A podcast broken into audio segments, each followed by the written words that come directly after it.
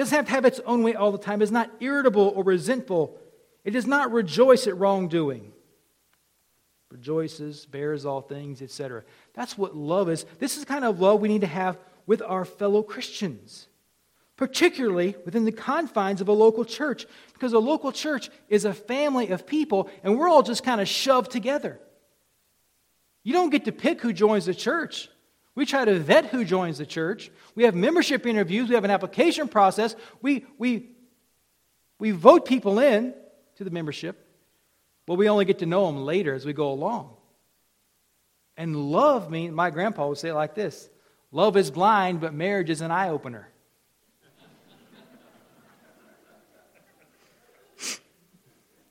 I guess he spoke from experience. But love in the church is, is so important. You should Love one another with authentic love, not artificial, not pretend love, not this two faced love, but real, authentic love. We should abhor or hate evil, even the evils that we have a soft spot for. Because there are some things that are bad that we like. John MacArthur says that men tend to coddle their pet sins. There's some, some things that you guys do I don't like. And vice versa. Right? That's a good time to say amen. We all have. But then there are these particular sins that we kind of coddle. When I was a teenager, I went to a youth conference one time, and this preacher, he, was, he gave an illustration about how his dad bought, a, bought an old barn, and it had two feet of dried manure in it two feet of dried manure. And his dad said, There's a concrete floor underneath there somewhere, and it's your job to find it. And so he went in with a shovel and a wheelbarrow and just started shoveling and hauling it out. And he got it all hauled out. But he said, I've been in there so long, I kind of fell in love with manure. That's what I thought. I kind of liked the smell, the aroma. I kind of I liked it. And he said, So dad said, Get it all out of us. I got it all out. And somebody came with a tractor and scooped it up and hauled it away. He said, What I did is I got a, I got a, little, a little pinch of it. And I put it in a little glass jar. And I put it in my bedroom. Hid it away. Every once in a while, I'd go in there, and I'd get it out, and I would shake it up, open it up, and take a little whiff. What a weird guy. It was only at the end of the sermon that he said it was just a, just a, parable, a parabolic story, something he had made up to say this is what Christians do. Christians will get all the sin out of their life, all the manure out of their barn, and they'll hang on to one little bit and say, you know, I really like this one. And so I'm to, I'm just to keep this for myself. This is how we are. We, we have to abhor evil, even the evils that we like, even the evils that make us happy, bring us some kind of, of pleasure from, you might say. Abhor, hate what is evil. Hold fast to what is good. Reject those things that pull us away from Christ. Reject those things that pull us away from, from loving Christians. Hold fast to what is good. Hold fast. Verse 10. He goes on to say in verse 10 love one another with brotherly affection. This is the kind of attitude we should have where we are caring for each other in a familial sense, with family connection, that we really are the family of God. Remember Jesus in Mark chapter 3? His mother came to see him. He was inside a house with the disciples, and his mother and brothers come to see him. And the, these messengers come and they say, Hey, Jesus, come outside. Your mama wants you. And Jesus says, this, These are my mothers and fathers and brothers and sisters. Whoever does the will of my Father in heaven, that's my family. My friend, this is a reality we have to, we have to remember. You're going to spend eternity in your life with Christians. That's a guarantee. But you're, that's going to be your eternal family. I can't say that everybody in my family is a Christian and then I'll see them in heaven. I hope they all become Christians. But this is that new, this new family that's eternal and enduring that comes to the Spirit of God. brotherly affection for one another. We need to value each other within the local fellowship. Love each other. Honor one another. And this means you have to really value each other in order to honor them. Because in each person there are qualities worthy of honoring and of notice. In Psalm 64, David, is, he's, he's in a bad spot. And people are finding fault with him, and they're saying he doesn't deserve to be king of Israel anymore because he has so many errors. And he says that men lay wait, lay in wait for me privily, and from the hedge they cast their arrows, even bitter words that are running their mouth about me. And he says they encourage themselves in evil matter. They accomplish a diligent search because what he's saying is if you want to find fault with me, if you look hard enough, you'll find it. And that's true of all of us, isn't it? If I want to find fault with you, all I got to do is investigate. Google your name, type you in on Facebook. I'll go down to Walmart.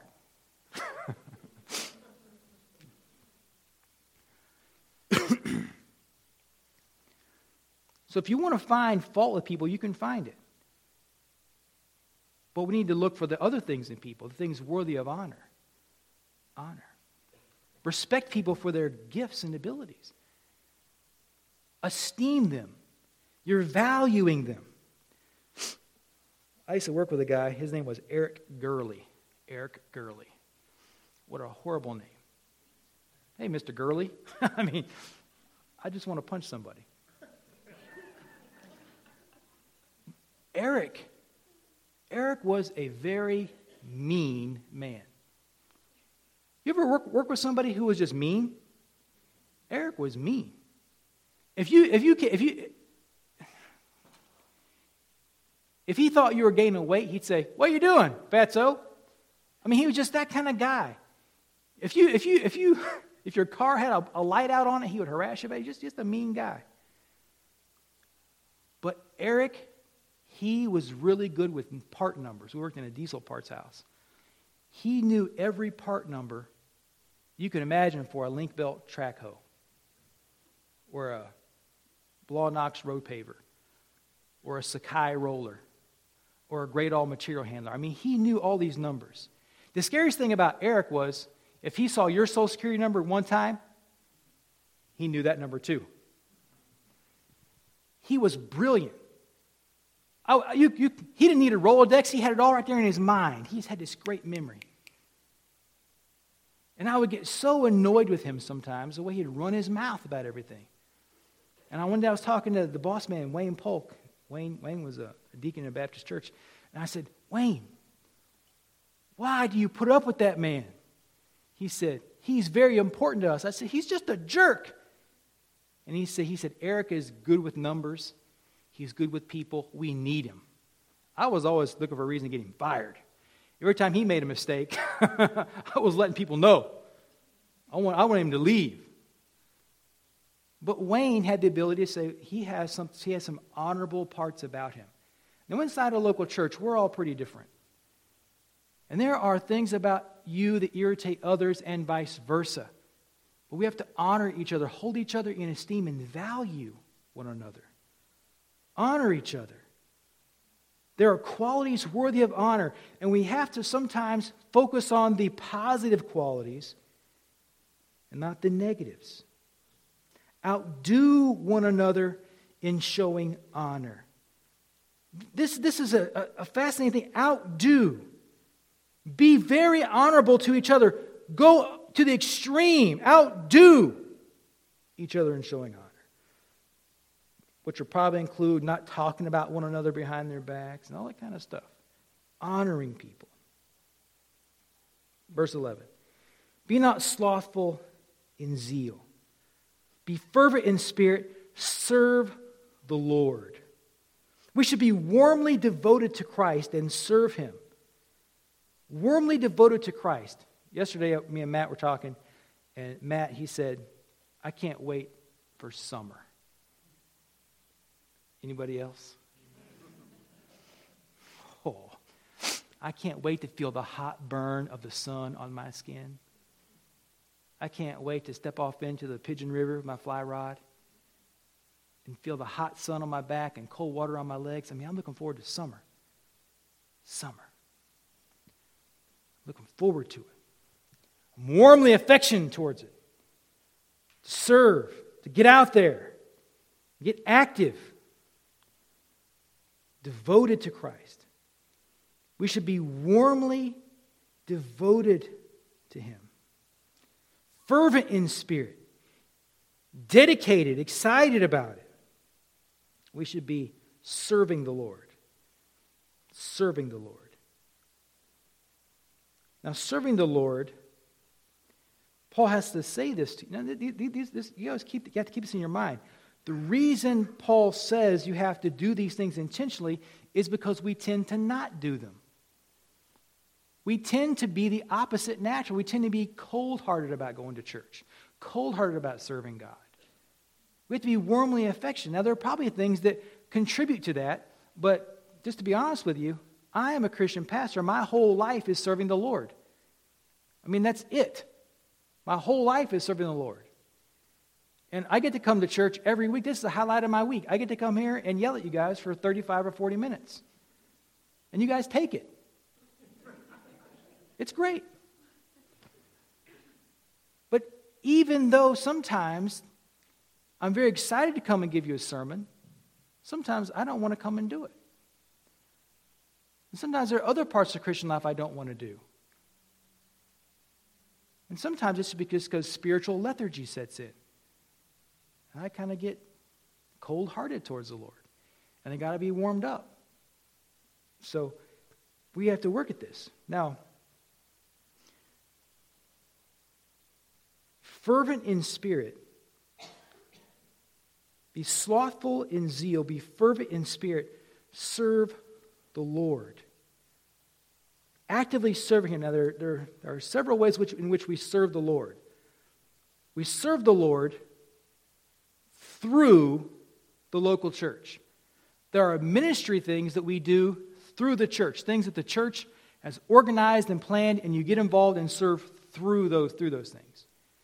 Then there's this other service of the Lord that just takes place in our regular daily life. When you go to work, you're a servant of Christ at your job. You're serving the Lord there. When you're at home, you're serving the Lord there. When you're at school, you're serving the Lord there. Fervent in spirit, devoted. Now, I'm going to say this because this, this, this, this, this, this annoys me a little bit.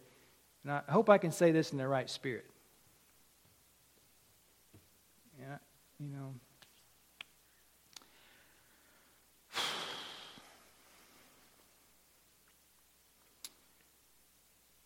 I wrote to put in my notes to say this God deliver us from the constant murmur of I don't have time. I don't have time. I ain't got time. We're not going to have time to do anything this summer because what?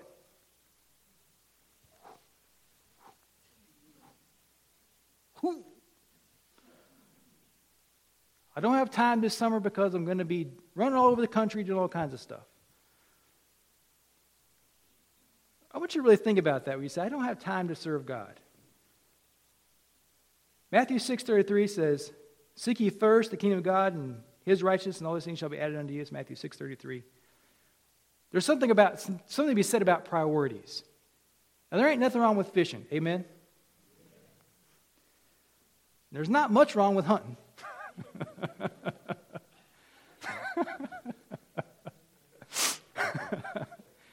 There's nothing wrong with having a boat. Nothing wrong with having a cottage on the lake. Or any of that stuff. Just, just don't let those things keep you from serving the Lord. We've got to serve the Lord, right? And you're, and you're going you're gonna have these, these temptations. It's going to come up. Everybody has them. Because when summertime comes here, I mean, there's no, there, I don't punch a clock. Hallelujah. I was, I was pastor at church one time, and they said, we, we want you to start keeping a time card and switch you to pay by the hour. I said, Great, because these sermons are going to take a lot longer to prepare. Boy, I used to be a teamster. I know how to milk it. I can make it last. That's a 40 hours per sermon. Oh, yeah. Four of them a week, 160 hours. But we, we have to serve the Lord. Think about your time. Serve the Lord. Keep, keep serving, be fervent about it. Don't let your life become so busy that you can't serve God. Put God on your calendar, put God on your schedule. Just this past week, I talked to two people who said, Yeah, we don't have time to go to church on Sunday because we're doing this every Sunday. I think you think, I, you know, I didn't say this to them because I don't want to tick them off. I don't have a real close relationship with them. But what does that say to God? What does it say to God? Who spared not his own son, right? Who spared not his own son. Verse 12. Rejoice in hope, be patient in tribulation, be constant in prayer. Live by faith, trusting in God, even when your life really stinks. Rejoice in hope, hope of a better tomorrow. Be patient, have cheerful endurance while you're going while you're in tribulation. And this word tribulation can be translated pressure. Be patient when you're under pressure. But it's when we have pressure applied to us that we don't want to be patient, right? Got to make a decision. We got to make it when. Got to make it now. We don't have time to think about it. We got time to pray about it. We got to do it now. Tribulation. Constant in prayer. We live in hope. We are patient in tribulation. And we can do that through prayer. Because prayer is a declaration of dependence on God. We're turning to Him. Now, I, want you, I got an example here for you. Look at 1 Samuel 15. 1 Samuel 15. This is from the life of our friend David in the Old Testament. 1 Samuel 15, verses 5 to 14. I'll summarize. Solomon, his son, has led a conspiracy to overthrow David from the throne. Solomon has been working for four years to overthrow his father, and finally, it happens. And in chapter 15, verse 13, a messenger came to David saying, The hearts of the men of Israel have gone after Absalom. Then David said to all his servants who were with him at Jerusalem, Arise and let us flee, or else there will be no escape for us from Absalom. He says, We have to get out of the city. Otherwise, Absalom and his men are going to come to the city, we'll be trapped here, and will be killed. Go quickly lest he overtake us quickly and bring down ruin on us and strike the city with the edge of the sword. And the king's servants said to the king, Behold, your servants are ready to do whatever my lord the king decides. So the king went out, and his household after him. And the king left the ten concubines keep the house, and he leaves town. And then verse 18, he, he's passing by. People are going with him. Just excuse me a minute while I study my Bible. I'm looking for, the, for a name to leap out to me Shimei. S H I M E I, usually. Maybe it's 16. Yeah. 16, not 15. I reclaim my time. so David's left the city. Now, on his way out of the city, this man comes out named Shimei, and he curses David. Listen what he says. Shimei said as he cursed, Get out, get out, you man of blood, you worthless man. The Lord has avenged on you all the blood of the house of Saul, in whose place you have reigned. And the Lord has given the kingdom into the hand of your son Absalom. See, your evil is on you. You are a man of blood. So here is David at a low, low spot in his life. And this guy comes out and says, you stinking dog, you deserve this. This is exactly what you deserve. You're finally getting your comeuppance. And notice how David responds to this. David's his cousin Abishai says, Why should this dead dog curse my lord the king? Let me go over and take off his head. Abishai says, Who is this guy to curse you? Let me go over there and kill him. Now, what would you say to that? Do what is in your heart. I perceive the Lord has laid that on you. Go ahead. But David doesn't do that. Look what David says. But the king said, What have I to do with you, you sons of Zeruiah? He, if he is cursing because the Lord has said in him, Curse David, who then shall say, Why have you done so? David says, This might be from the Lord. This criticism of me might be from God. So if I kill this guy, I might be shutting off the voice from the Lord because maybe the Lord's trying to teach me a lesson. This is something we have to remember about tough times, tribulations. Is God might be trying to teach you something through that. To teach something about yourself. Read the Bible, right? They go the Israelites they go from Egypt, they go right to the Red Sea. Who led them there? They were following a pillar of cloud by day and fire by night. They're following God. God leads them to a bad spot.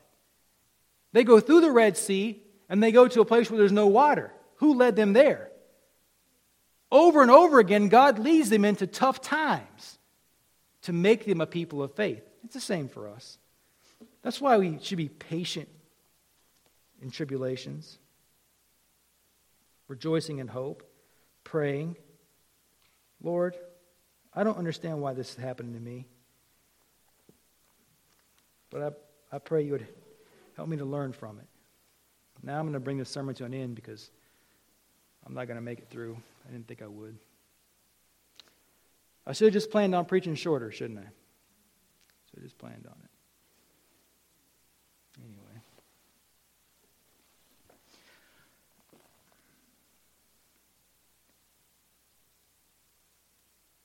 Lord, why is this happening to me? Lord, I don't get it. And that's what, when you go through tough, tough times, are sometimes exactly what it takes to get you to go back to God, to reacquaint you with faith, to reacquaint you with prayer is a hard time. If you go home today and you get a bad phone call, your prayer life is going to go up, probably. You're going to go home and get your Bible out and start thumbing through it looking for some hope. Sometimes tough times, they come to us to reacquaint us with God. It's a reality. It's a reality. Well, let's pray together.